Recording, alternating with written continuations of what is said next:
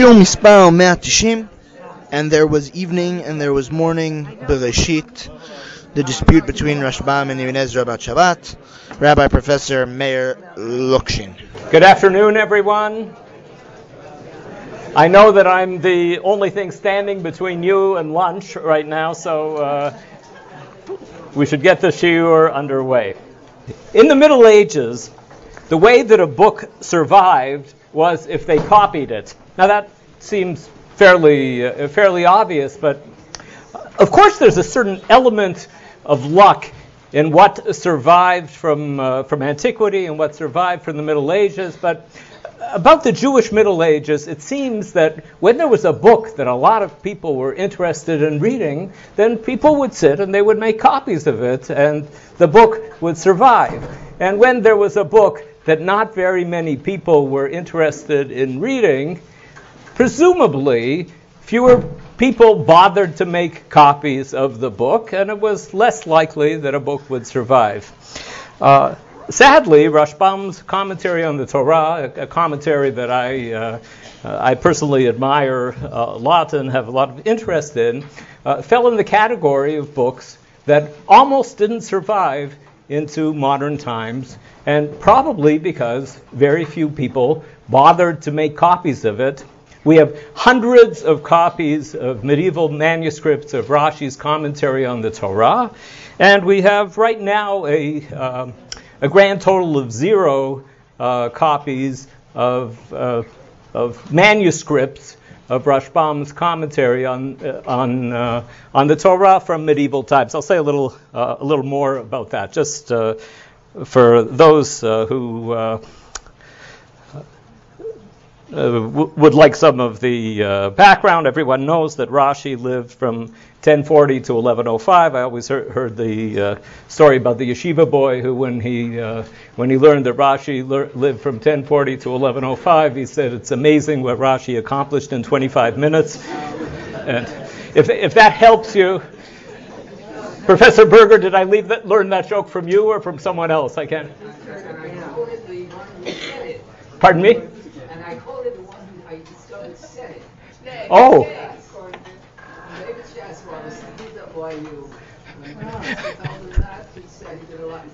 yes. Okay. So it was. I thought I might have learned it from my professor uh, David Berger, and uh, no, we say it b'shem Omro, uh, uh, Professor Berger's brother-in-law, Professor Schatz, who actually had a student who did did say that. Uh, Rashbam was his grandson, uh, who lived from approximately 1080 to approximately 1165. We don't have precise uh, dates uh, dates for him.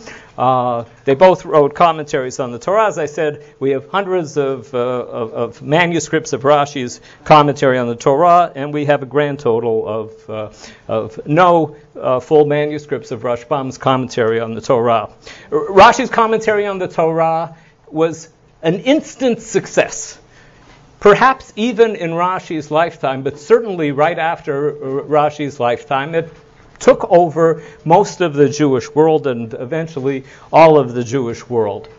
In the years immediately after Rashbam, a number of people quote his uh, commentary on the Torah. You see quotations of it in Chizkuni's commentary on the Torah, in Bechor Shor's commentary on the Torah, and a few other commentaries on the Torah. But what's amazing to me is the number of Bible commentaries who wrote commentaries very soon after Rashbam wrote his commentary on the Torah who didn't quote Rashbam's uh, commentary on the Torah, and it seems pretty certain that they never saw Rashbam's commentary on the Torah. Radak, Rabbi David Kimchi, just a few years after after Rashbam, shows no evidence of ever having seen Rashbam's commentary on the Torah. Ramban. Uh, the next uh, in the next century uh, quotes Rashbam's commentary on the Gemara frequently and is interested in Rashbam's work, but again shows there's no evidence of him uh, ever having seen Rashbam's commentary on the Torah. And we go through a number of the great commentators who came after this: uh, Abarbanel, uh, Ovadia Sforno. No mention of the existence of a commentary on the Torah uh, by Rashbam. That uh, you know, Rashbam clearly did not have a good agent for handling the distribution, and and, and the the commentary would have I think, totally gone uh, into oblivion were it not for a rich Jewish uh, bibliophile named Rabbi David Oppenheim, who lived at the end of the 17th century. Who, a friend of his told him one day that there's, uh, there's an attic that has a bunch of uh, manuscripts in it. You want to come and look at these uh, old manuscripts? And he picked up one of the manuscripts and he writes that he noticed that, uh, that the manuscript was eaten by rodents in the beginning and at the end, which is the reason why the manuscript is missing the beginning of this. This was the manuscript of Rashbam's commentary on the Torah that was found by Rabbi David Oppenheim, and that was missing the beginning of the commentary on Bereshit up to chapter 18. It began only with uh, with chapter 18 with Parshat Vayera, and it was also missing a little bit at the end of the manuscript. Um, Rabbi Oppenheim loved this uh, treasure, and he used to show it off to a lot of friends of his until finally one of his friends convinced him that he should publish it, and uh, he he published it, and that was the first edition of uh, the first printed edition of uh, Rashbam's commentary on the on the Torah, printed in the uh, in the beginning of the 18th century. All editions that have been published since then have been based on this one manuscript, which was uh, passed on from hand to hand. A number of famous Jews in the uh, in the 18th and 19th century uh, owned or had possession of this manuscript for a while. The manuscript ended up in a uh, library in Germany and was lost uh, during World War II. Some people like me uh, hope that the hope against hope that maybe the manuscript was looted and it will show up one day, but it seems pretty likely that if nobody has uh, heard of this manuscript since the 1940s, that it is uh, it is gone. Um, when the uh, when Rashbam's commentary on the Torah was published, it had uh, rather limited interest. There was one super commentator uh, who wrote a commentary on Rashbam in the uh, in the 18 uh, wrote a super commentary, a commentary on the commentary of Rashbam in the 18th century. And in the introduction, he writes, he said, "I hear people asking, why should one bother reading this Torah commentary? What is what good does it do? What what what uh, what what can one learn from this?" And the author of this super commentary tries to say that maybe there is something to be learned uh, from this uh, from this Torah commentary commentary. Um, in the 19th century, Abraham Geiger, uh, who was one of the founders of uh, Reform Judaism, but was also a great scholar of Judaism who wrote uh, extremely useful scholarly works on, uh, uh, on, on, Jewish history and Jewish, uh, and Jewish scholarship, found and published a manuscript of Rashbam's commentary on the first chapter of Breshit up to halfway through the last verse on uh, uh of chapter 1 of Bereshit. He found a manuscript and uh, he argued, and this argument has been accepted in the scholarly world. I'm convinced of the argument that, that the manuscript that he found is, the manuscript, is a manuscript of Rashbam's commentary on almost the entire first chapter of Bereshit. Uh, stylistically and content-wise, Rashbam often makes cross-references in his uh, in, in, his commentary. It, it, it, just sounds like the rest of the commentary. There's a, a, a very strong case for this. Um, in some religious Jewish circles, there was opposition to seeing this manuscript as being Rashbam's, and particularly because of the comment that we're going to be looking at right now, which is Rashbam's comment on the phrase Vayihi Erev, Vayihi Boker. Um, and so you can still find some Mikraot Gedolot, some compendia of Bible commentaries that include Rashbam's commentary on the Torah, do not have the commentary on Bereshit, uh, Perek Aleph, on the first Perek of Bereshit. Uh, the ones that are uh, published in academic circles and in modern uh, modern Orthodox circles uh, always do have this commentary. Uh, recently, as Marc Shapiro pointed out in a blog post, uh, he was Marc Shapiro, I think, reads every book perhaps before it comes out. Uh, but uh, immediately upon the publication of uh, ArtScroll, has begun publishing a translation of the Mikraot Gedolot into English. in, in a, the, and in the first volume, in the first chapter of Breshit, they include all of Rashbam's commentary that was found in this manuscript that uh, Abraham Geiger found and labeled Rashbam's commentary, except they left out the comment on Vayihi Erev, Vayihi Boker, which led Marc Shapiro to say, as we say in this country, Osha, Osha. You know, you know either that manuscript is uh, is Rashbam's commentary uh, legitimately, or it isn't. So with all of this, uh, these preliminary remarks, now let's look at the, uh, the controversial comment that Rashbam wrote on uh, Vayira Vayivoker. Just uh, maybe one last word of, uh, of uh, introduction for those who don't know very much about Rashbam. I should just say he was a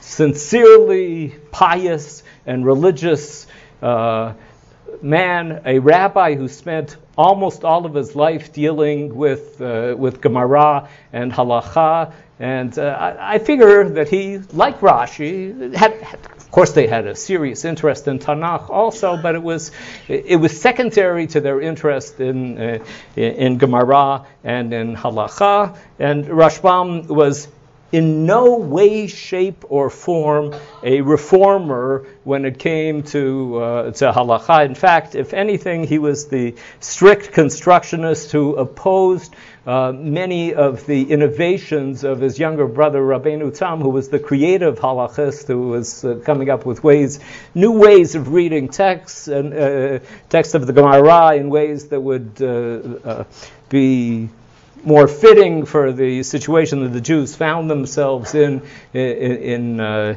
in medieval countries. And Rashbam said, was the one who was saying, here's what the text says, here's what we do. Uh, and it's possible that he does the same thing, really, with the Torah, also saying, you know, here's what the se- text says, and I'm, I'm just going to tell you what the text says. Not here's what we do, because Rashbam makes it extremely clear that Judaism that we practice is to be based on the midrashic understanding of the text. He says this a number of times in his work. However, there is still the pshat, and you take a look at what the pshat has to say.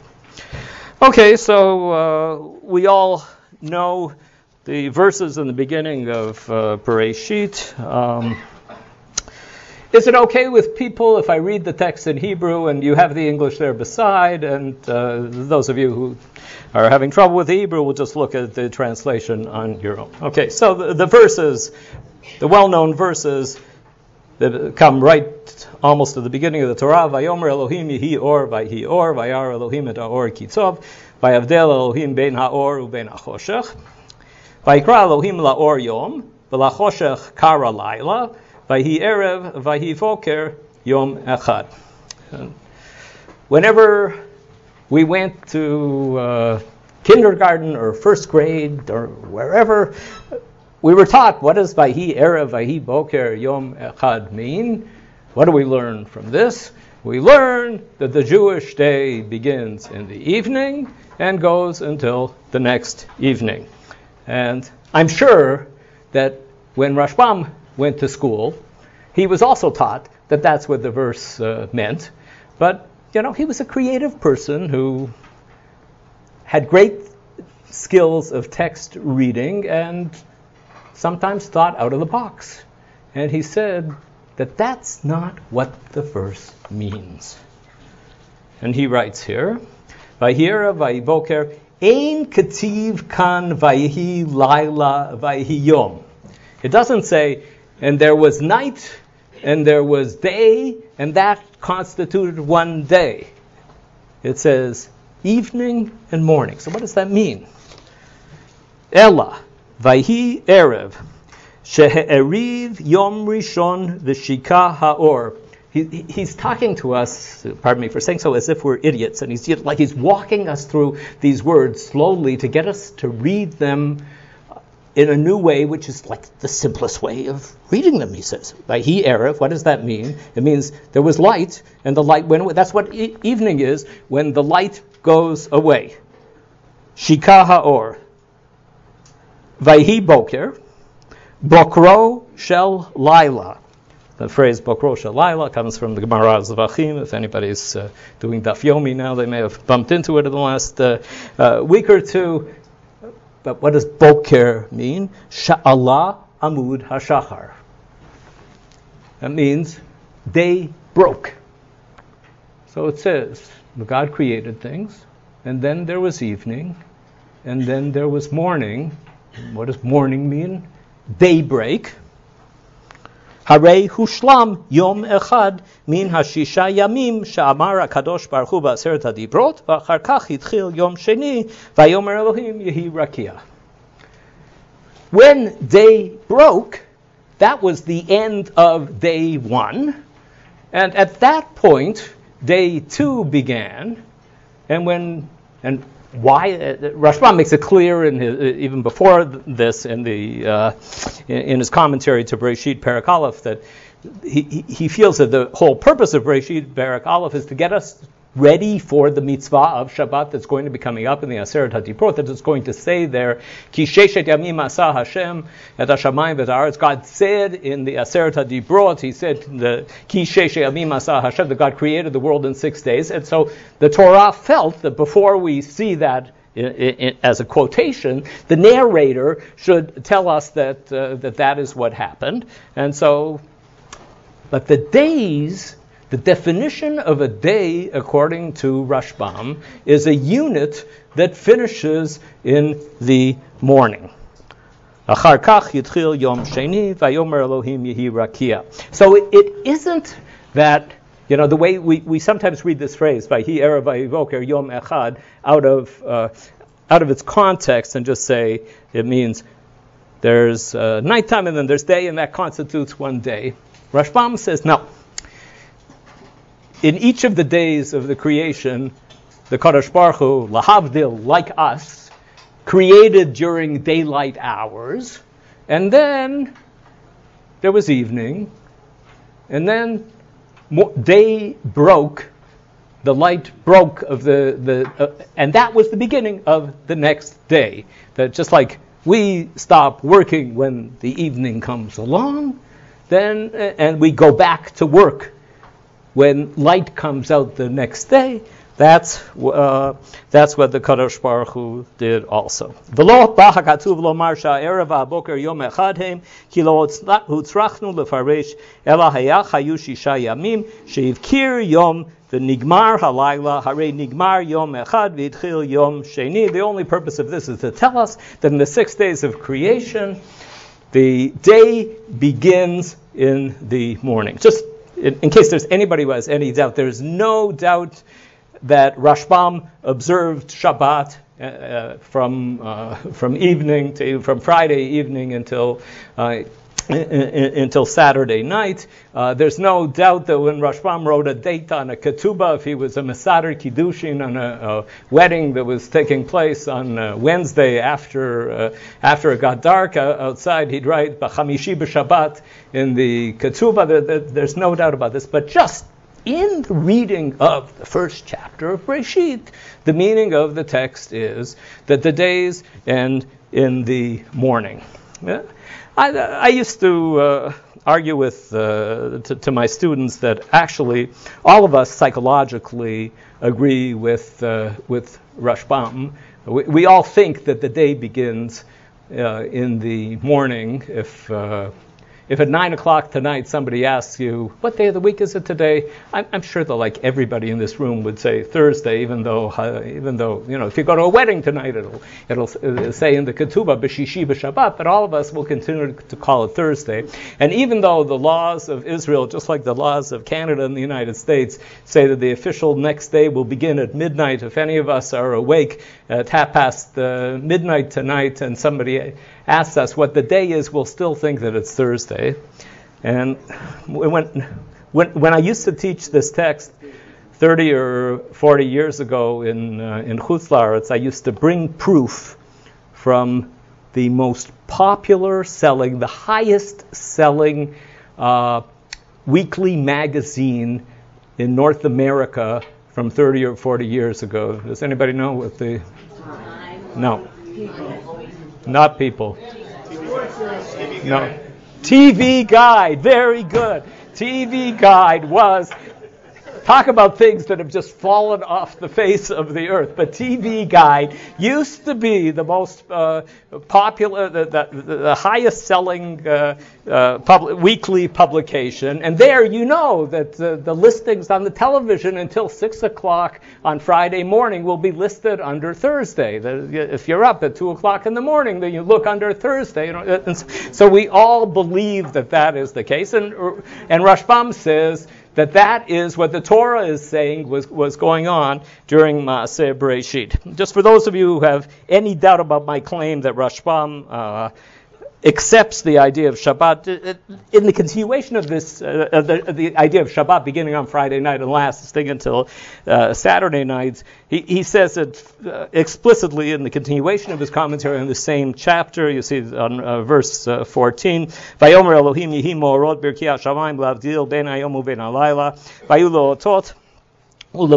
uleyamim v'shanim. On that, Rashbam says, uleyamim, we use the sun and the moon and the stars to establish what a day is. Yom echad. So he, he knows, he accepts the fact that a, a halachic day goes from tzeit hakochavim until tzeit hakochavim, and that's why uh, the Torah says that God created. Uh, uh, uh, created the stars, and they are they are to teach us to tell when a day is beginning and when a day is ending. And perhaps just before I go on to the to the to Ibn Ezra, uh, I will just mention there's a wonderful website uh, put together by uh, Hillel Novetsky, a, uh, a, a, a scholar who lives in, uh, in Jerusalem called alhatorah.org, A L H A T O R A H. And one of the things uh, Hillel Novetsky uh, is doing in this site is trying to put together the lost sections of Rashbam's commentary on the Torah. And he's also writing a doctoral dissertation in which he is trying to reconstruct the lost sections of Rashbam's commentary on the Torah, beginning with a comment on the last verse in Perek Aleph of Breshit that got cut off in the manuscript that was found by Geiger.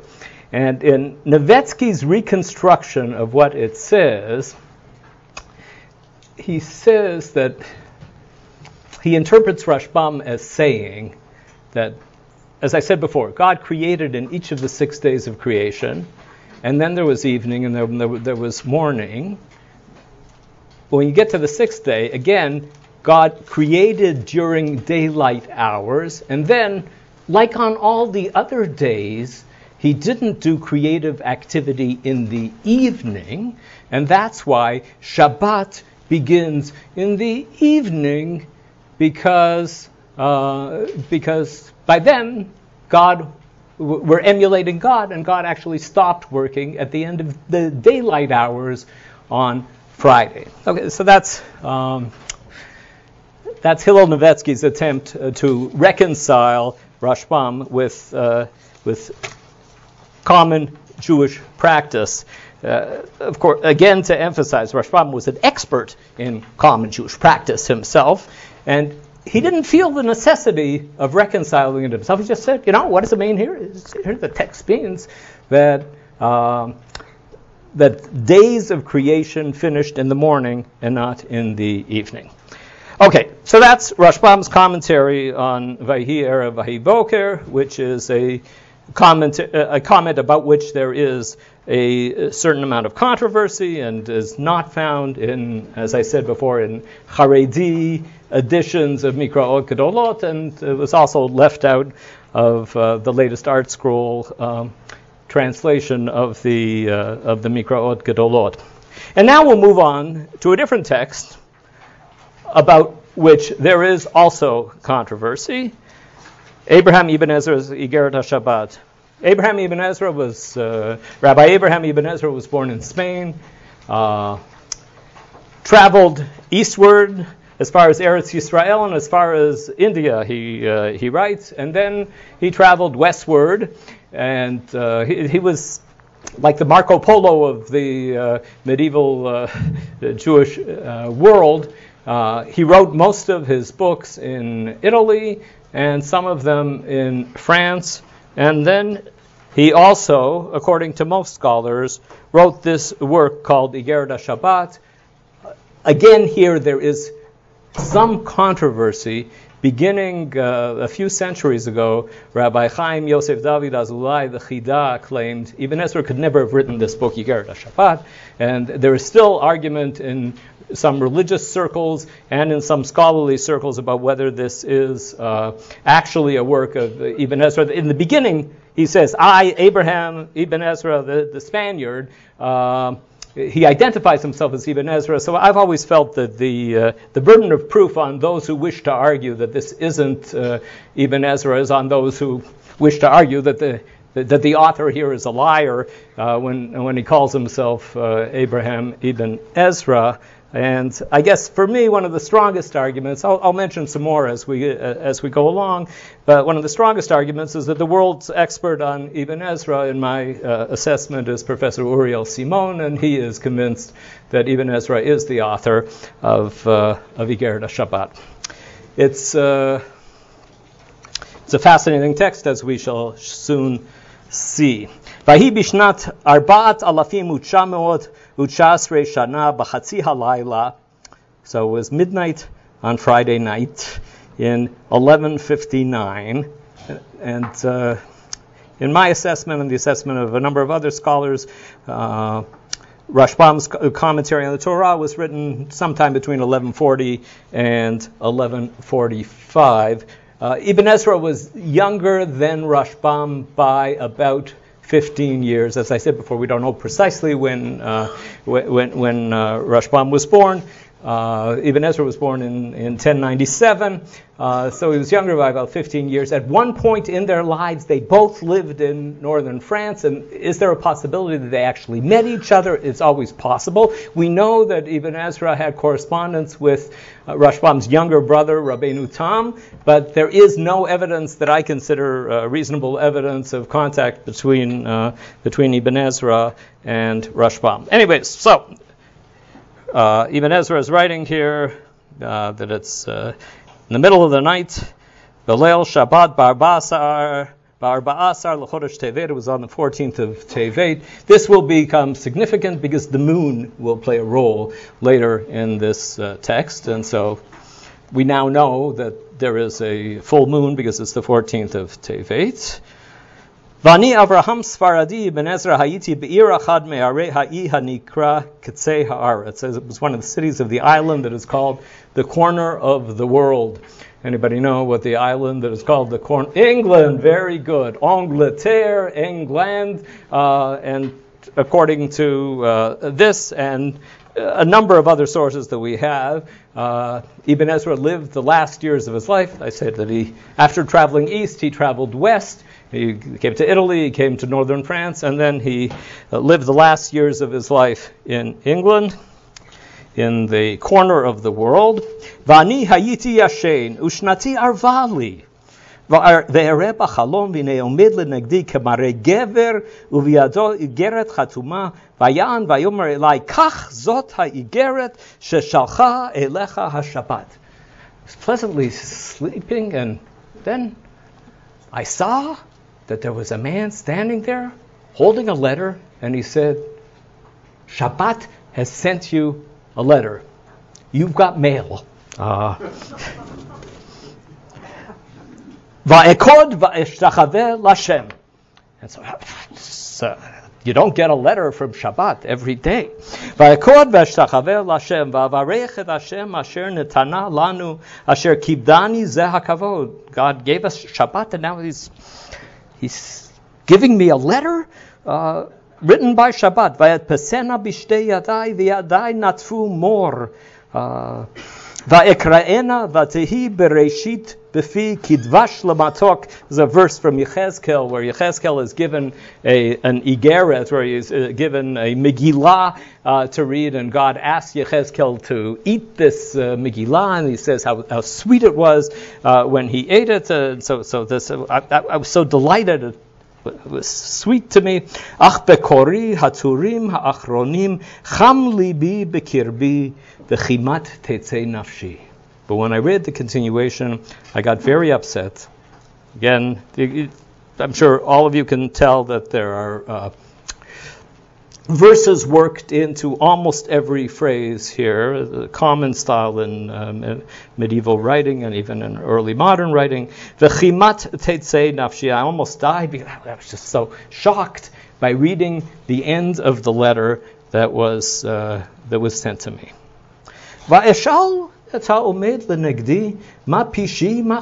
So I asked the I asked the shaliach who brought me this letter what had I done wrong?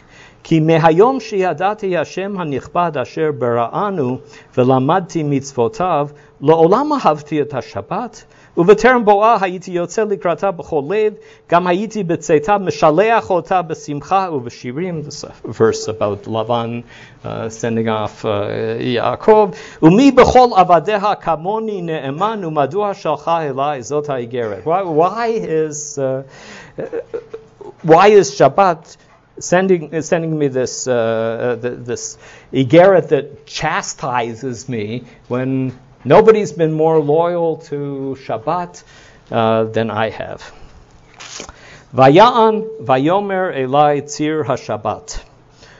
Haged hu gad la et asher heviu talmidecha et mol el beitcha sfarim perushe haTorah v'sham katuv lechalel et leil hashabbat your students brought a new com- Torah commentary into your house. And in that Torah commentary, there's a comment that implies that Shabbat should not be kept on Friday night. Va'atat te'ezor modnecha, gird your loins, ba'avur kavod Shabbat lilachem milchemet Torah im oivei Shabbat. So it's your job, even Ezra, to be the defender of the faith and to uh, to argue against this dangerous commentary on the Torah. Velo tisa pnei ish. Show deference to no man. Um, it's my translation here of Velo tisa pnei. What does this imply to you? What, what does the phrase lo tisa pnei ish imply to you about the uh, about the author of this commentary that Ibn Ezra's students brought into uh, into his home? That, that, it, that it's somebody important that somebody who you might think to show deference to, but despite the fact that this is somebody important, you should show no deference to this person. The verse in Devarim that describes God, Asher lo yisafanim velo yikach shochat, that he shows no favoritism. And so don't show favoritism to this person. The reason that I emphasize this is that way back in the 19th century, there was a scholar who made a fascinating discovery that sometime around the same period in history, there was in Cyprus a heretical Jewish group called the Meshawites. How many people here have heard of the Meshawites uh, before? I'm sure not, uh, not very many, and I had never heard of them until I uh, started studying this issue and seeing that uh, Samuel Poznanski had written an article and argued that there is evidence that the Meshawites used to observe the Shabbat from morning to, uh, till morning and not from evening to evening. And Poznanski suggested that uh, that that is the group against which Ibn Ezra is arguing in um, in this text. I think it's an extremely weak uh, explanation. First of all, there's no evidence that Ibn Ezra ever knew anything about uh, uh, about the Meshawites, and there was no reason to think that the Meshawites had produced a Torah commentary that had made its way all the way to uh, to England. We have no evidence of the Meshawites producing any Torah commentaries, uh, but and it is unlikely that Ibn Ezra that there would be a Hava Amina, that it would cross Ibn Ezra's mind to show deference to the Meshawites. And so it seems likely, it seems much more likely, and we'll also see from the continuation, that uh, Ibn Ezra has come into contact with a Torah commentary that was written by somebody to whom he might consider showing deference. And that could easily be the great rabbi Shmuel ben Meir, one of the uh, Baalei Tosafot, uh, who wrote this controversial comment in his Torah commentary. I continue. Nine. Va'ikatz. ותתפעם רוחי עלי ונפשי נבהלה מאוד ואקום וחמתי בערה בי ואלבש בגדי וארחץ ידי ואוציא חוצה הספרים לאור הלבנה. So I was so agitated and I was angry and I got out of bed and I got dressed, washed my hands, and I took the books out into the moonlight to see uh, what was written there. Vine sham katuv perush vahi erev vahi boker. The hu omer, the, com- the commentator here said about the words vahi erev vahi boker, ki kasher haya boker yom sheni az Allah yom shalem ki alayla holech achar hayom. This language here is extremely similar to the language that we saw on the first page. Certainly, it's the precise same explanation as one finds in in Rashbam's uh, Torah commentary in, in, similar language. That a day was completed az Allah. That at that point was completed the first day. The first day uh, finished uh, at in the morning. Ibn Ezra's uh, reaction, V'chimat kat karati begadai. I almost tore my clothes. V'gam karati zeha perush. Uh, tearing clothes presumably is a sign of having been exposed to heresy, to heretical, uh, heretical writing, and so you know, tear your clothes. V'gam Karati ze perush, and I almost tore up that uh, Torah commentary. Ki amarti tov lechalel Shabbat achad. Even though I know you're not allowed to, uh, to tear a uh, to tear up a book on Shabbat, but perhaps it would be permissible because of tov lechalel Shabbat achad v'lo yechalu Yisrael Shabbatot harbe. Paraphrasing the line in the Gemara that says, one of the explanations given in the Gemara about why pikuach nefesh is allowed on Shabbat is chalel alav Shabbat achad Shishmor Shabbatot Harbe. We uh, we desecrate the Shabbat to save uh, a life of someone who will then be able to observe uh, many Shabbatot. In other words, that uh, the the, uh, the, net gain for Shabbat will be more Shmirat Shabbat. And here also, I thought that maybe I should do Chilul Shabbat in order to cause there to be more Shmirat Shabbat in the future. Uh, Yisrael Shabbatot Harbe Zeha Perush Hara. This bad, uh, this evil comment on the on the Torah. Gam niyeh, uh, he says, uh, one of my daughters was once uh, present when I was uh, teaching this uh, this text, and she said to me at this point, when we reached this text, at this point in the text, she said to me, Ibn Ezra was really a drama queen. And, and I said, yeah, I, I, think that that is true. That's a proper assessment. Um, Gam niye kulanu lela'ag vekeles. Also, this is dangerous because it might cause some Jew to observe Shabbat in a way that is not uh, legitimate according to halacha. Also, we could become a laughing stock in the eyes of the uncircumcised ones. Clearly, the uncircumcised ones are the Christians and the uh, Uh, as Ibn Ezra was living now in the Christian world. And Christian celebrations are, they begin in the morning. And not in the uh, and, not in the previous evening. And presumably, Jews and Christians had been discussing this issue with Jews saying, "No, no, we, we have to begin our celebrations the evening before," and citing Vayhi Boker to prove this. So, if the Christians hear about this, that we have a Torah commentary that actually supports their understanding of what a day is, then we will be a laughing stock. So that this is uh, also from, from a polemical uh, perspective, this is a dangerous book to have around. But despite this, but anyways, I controlled myself and I didn't tear up the book on Shabbat.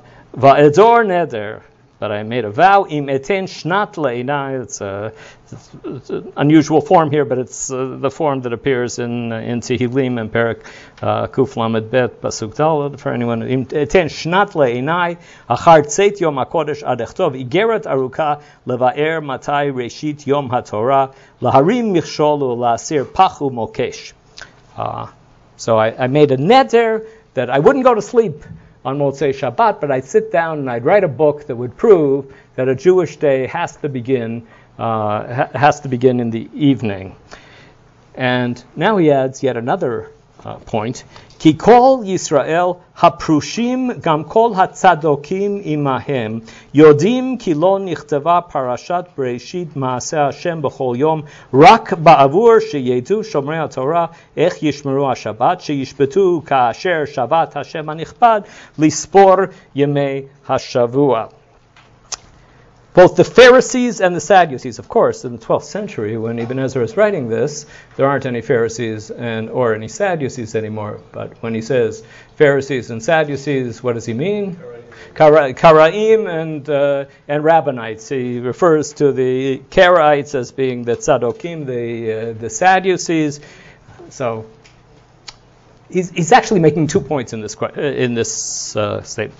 Even the Karaites, who don't accept our traditions of interpretation, they all observe Shabbat from Friday night until Saturday night. They accept the idea that a Jewish uh, day goes from, there is no evidence of any uh, Karaites. Uh, I've, consulted uh, people who are much greater experts in Karaites uh, than I am, and there is no e- evidence of, of the Karaites having a different definition of when the uh, day begins. And furthermore, we all know that the only reason that this story is there, and Rashbam himself writes this in his commentary, that the, is, that the story in Breshit Aleph is there to prepare us for the mitzvah of Shabbat that will be coming up in the Aseret HaDibrot. So it just doesn't make any any sense that in the story the day should uh, should be defined and uh, using a different unit for measuring the day than the one that we were supposed to use in uh, in halacha.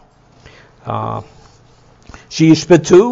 kasher shavat Hashem anichbad lispor shavua. We're supposed to rest the same way that God rested, according to the count of the days of the week. And if Ibn Ezra has not expressed himself uh, strongly enough yet. He finishes off with even stronger language. V'hama'amin ba'perush hakasher hazeh yinkom Hashem nikmat Shabbat mimenu. Anybody who believes this interpretation, may God uh, avenge the vengeance of Shabbat from that person. b'kol gadol tidbak l'shono l'chiko. I took a chance here. I read it. Uh, I read it out loud, and uh, even Ezra says, uh, "May his tongue cleave to the roof of his mouth."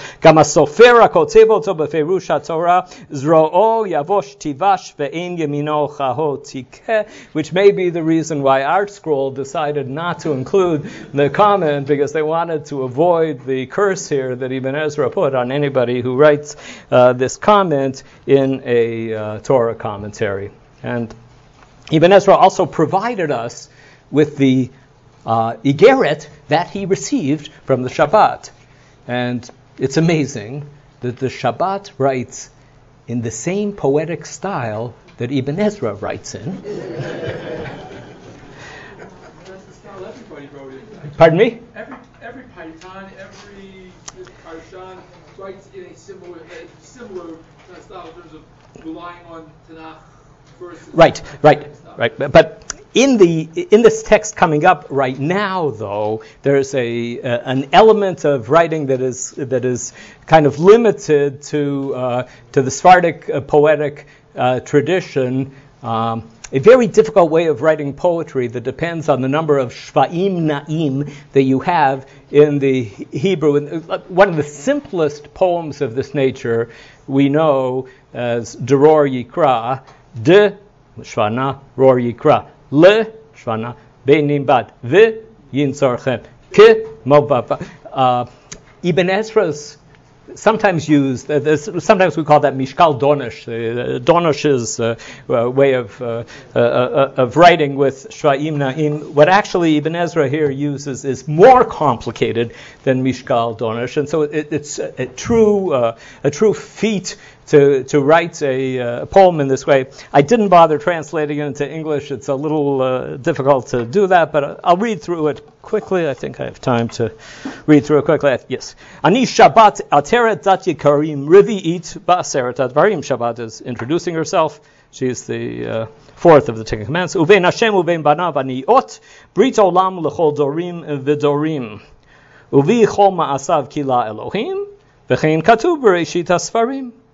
V'lo yarad biyom Shabbat azayman. There was no man on Shabbat. Laman eyem ofet ledorim. So be a sign for future generations. Ani oneg lechayim al adama umargoa le'am shochnei kvarim. I, uh, I, I'm a pleasant day for those who are alive and also for those who are dead.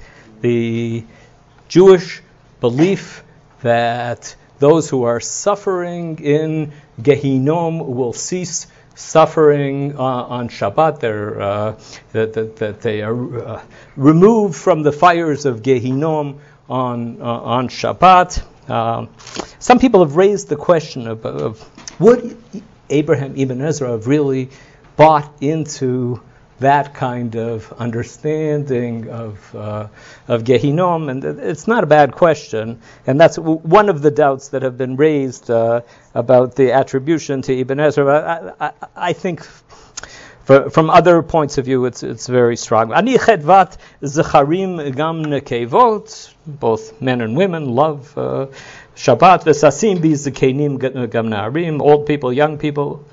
Below yitablu biha avelim ubilo yispedu al mot yesharim. There's no avelu, there's no hesped. Sheket yimtzeu bo eved v'ama v'agerim asher heim b'sha'arim. Yinuchun kol behemotem biyadish kesusim kachamorim kashevarim. Slaves get to rest, uh, uh, animals get to rest. V'chol maskil b'yenohu mekadesh v'gam mafdil chashuvim, or in some manuscripts it reads chashuchim, or chasuchim, I'm not sure how to pronounce it, kinazirim, um, sharei tzvuna, niftechu sha'arim. Uh, this is a point that Ibn Ezra says often in his commentaries, that Shabbat is the day that is uh, a special day where we are able to figure out things that we can't understand on, on, on other days. It's a, it, it, it's a day for deeper understanding of, uh, of texts. Uh, Mechubad me'asot derech, v'chein mimetzol chefetz v'daver kol devarim. We don't do our business, we don't do our regular things, we don't talk about regular things uh, on Shabbat. Shemarticha b'chol yamim lema'an shemartani me'od mimei neurim. This is Shabbat speaking in second person to Ibn Ezra. I have protected you all of your life because you have observed me from the time that you were young. This is, this is the famous uh, quotation of uh, Achad Ha'am Yoter Mishi Yisrael Shamru et HaShabbat HaShabbat Shamra et Yisrael. Even more than Jews observed the Sabbath. The Sabbath protected the uh, the Jewish people. So uh, uh, Achad Ha'am wasn't the first uh, to use this language. We see Ibn Ezra using it here and then these are the final lines of the poem that made Ibn Ezra upset. Bezignatcha shigaga nimtze'a becha asher ba'u elei beitcha sefarim. But now, in your old age, he was, uh, how old was he? He was younger than I am right now. Uh, he was about 63, 64 years old uh, at, at, this uh, at this point. In your old age, uh, you've done something wrong because you have now inside your home books Visham katuv l'chalel lel shvi'i, and there it says, I guess it means implies that the uh, Friday night uh, is not part of Shabbat. Ve'ech tidor nedarim l'chaber igrot derech u'teshalchem elei kol ha'ivrim. Uh, so how can you just sit there on your haunches? You should get up, you should make a neder, and you should write a, uh, a book and send it out to all the Jews. And this is, this is the introduction to a work of Ibn Ezra where he explains, using uh, verses and using his knowledge of uh, astronomy and his knowledge of astrology, uh, that, that uh, the day actually has to begin in the evening. Okay, so here we have two ways of relating to Vayhi Erev, Vayhi Boker. Rashbam is, uh, is comfortable offering a way, a, a, way of interpreting this text that does not go along with, uh, with tradition. And Ibn Ezra is clearly extremely uncomfortable uh, with this. Um, it seems somewhat ironic. This is not the only example where Ibn Ezra and Rashbam, these almost contemporaries, come down in this way with, with Rashbam offering the, uh, the interpretation that one might say is more uh, uh, edgy, not going along with the standard interpretation, and Ibn Ezra toeing the line of, uh, of tradition. It, it's uh, it seems funny when one knows things about the, the lives of Ibn Ezra and Rashbam, because Rashbam, as I said before, in the beginning, was a great Talmudist who spent most of his time uh, on, on Gemara and on Halacha. And for Ibn Ezra, that was not the center of his life uh, by any means. Uh,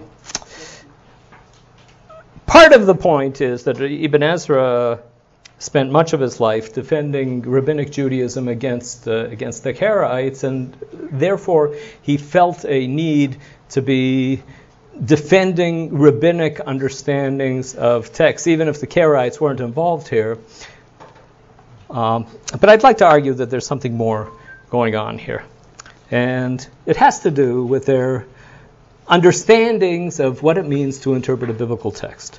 So Rashbam writes in his commentary on the first verse of the Chumash, Yavinu amaskilim he called this top of page four, Yavinu amaskilim ki kol divrei rabotenu v'darshoteim kenim va'amitiyim.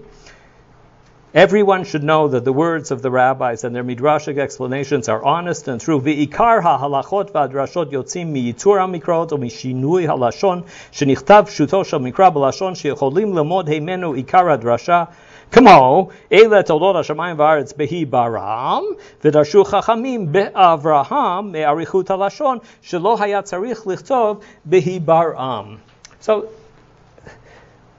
according to Rashbam, the, the Torah is a text that can be interpreted according to the Pshat, and it can also be interpreted using midrashic terminology, uh, uh, methodology, sorry, using midrashic methodology.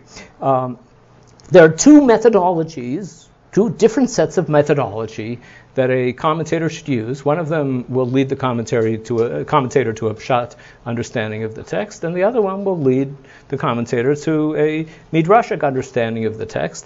Rashbam makes it clear often in his commentary that uh, that the most important level of understanding of the text is the midrashic level because we live our lives as religious Jews based on the midrashic understanding of the text. We don't live our lives as religious Jews based on the pshat. And so we don't have to be concerned when the Pshat says something that doesn't jive with what the Midrash said because it's a multivalent text, because it's a text that has more than one level of meaning attached to it. And this, this is not an innovation of Rashbam to say something of this, uh, of this nature. The, you know, the idea of Shivim Panim La Torah, that there, that, that there are different levels of understanding of the, the Torah, and they're going to lead to, they're parallel to each other, and they're going to lead to different understandings of the text, and there's nothing wrong about that. uh, uh, according to uh, uh, according to Rashbam and according to many commentators. Ibn Ezra does not seem to have the same approach to the way in which Bible commentaries work or the way commentaries in general work. I, could try to prove this from many texts in Ibn Ezra, but I'll just I just I'm giving you here on the handout one of them. Uh, in the introduction to one of his grammatical works called Yesod Dikduk, he makes fun of people who have ideas about biblical interpretation that Ibn Ezra doesn't like. He refers to some commentator, he doesn't name him, but he, uh, he says this guy is so proud of himself. Omro, yesh la pasuk ta'amim. When he says, this verse has ten different meanings, ta'am in Ibn Ezra's language often means meaning, uh, that this commentator that he hasn't named says, I can find ten different interpretations of this verse. Yitalel.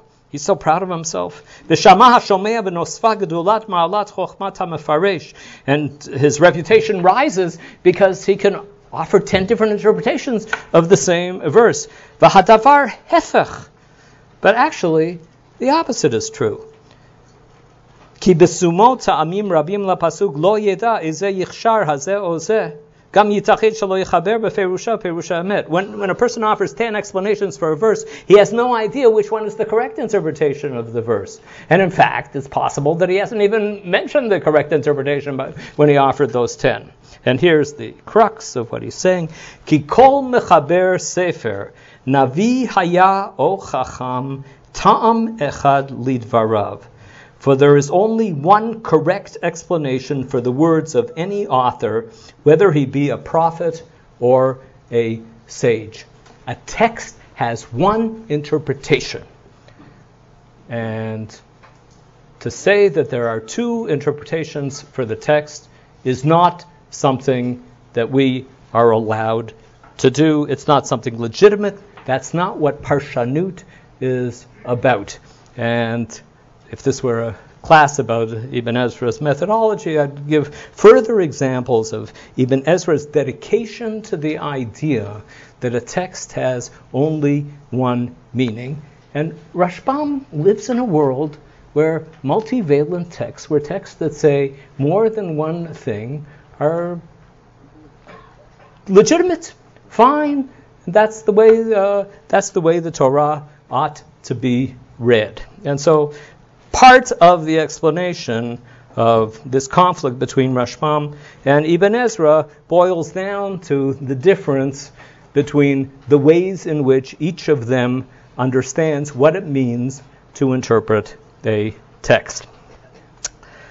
And now, just for the last uh, seven, eight minutes that uh, remain for me in this class, I'd just like get to get back to the, uh, to the basic issue of uh, so when does the day begin?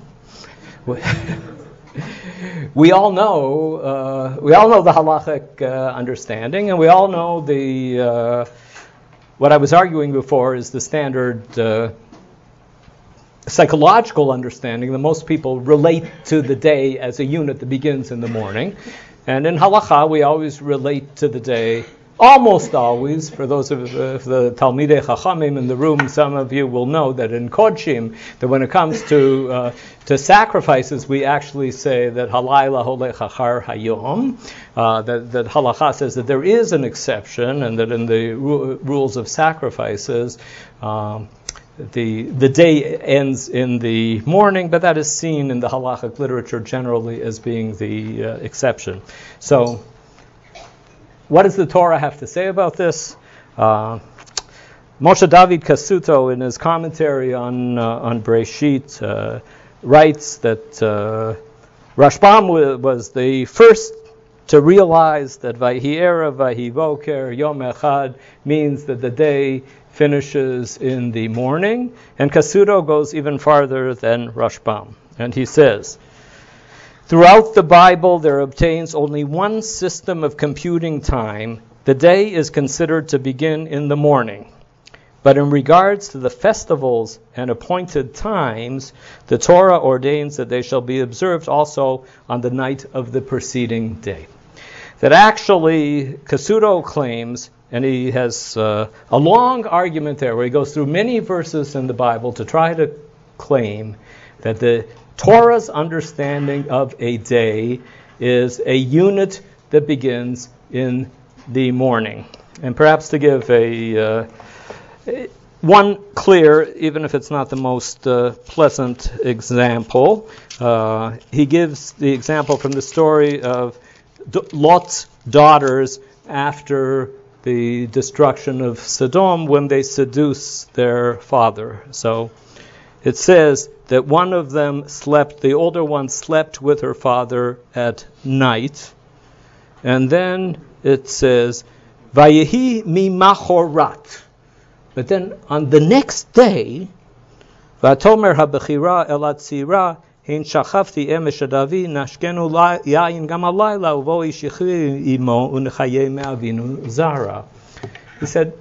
it's clear that in the narration of this story, that's the next day is like the morning. That doesn't mean the next night uh, after. Uh, uh that, that's that mahar.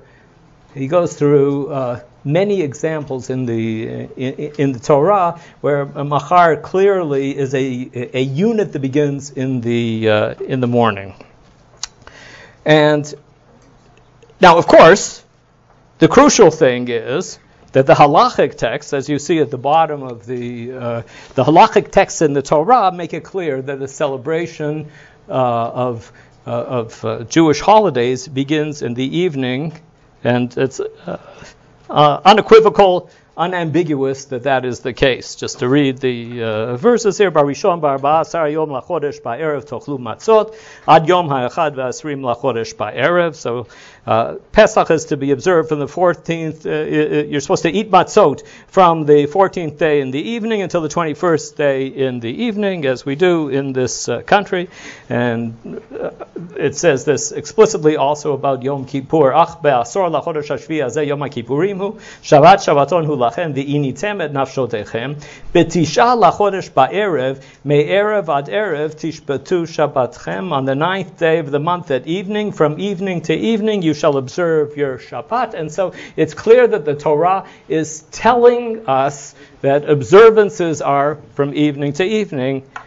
However, Cassuto argues that if you look closely at this, these verses, even these verses tell us that the concept of a day is a unit that finishes in the morning and not in the evening. Think about the, let's look at the first example. We start eating matzot when? Ba'arba'a asar yom lachodesh ba'erev tochlu matzot. When do we eat matzah for the first time? Pardon me? At the night. And what does the Torah call that? It calls it the 14th day of Nisan. It's still calling it the 14th day of Nisan. And those of you who are students of Gemara will, will know that, uh, that, that in the second example here, like the Gemara asked the question, but what's it talking about? Uh, B'tisha lachodesh, uh, initemet b'tisha lachodesh. We, we don't do inui nefesh, we don't fast on the ninth. Uh, so, so why is the Torah saying that there's fasting on the ninth? And Cassuto just says in the, in the pshat, no, no, it means you should fast from, you know, this year, uh, Yom Kippur is going to be on uh, Tuesday night and Wednesday, so, so, so, it means, so it means you should start fasting on Tuesday uh, uh, at, uh, before Shkia on Tuesday, you should start fasting. But they're calling that the beginning of the fast. They're calling it the ninth of the month. They're not going to call it the tenth of the month until the next morning. So the celebrations, the chiyuvim, the obligations. Uh, Cassuto argues. Uh, the Torah makes it very clear that we are supposed to observe the uh, the day as a unit from the evening to evening. However, the concept of a day, Rashbam was the first who directed us towards this understanding of the concept of a day as a as the Bible uh, seeing the day as beginning and ending in the morning.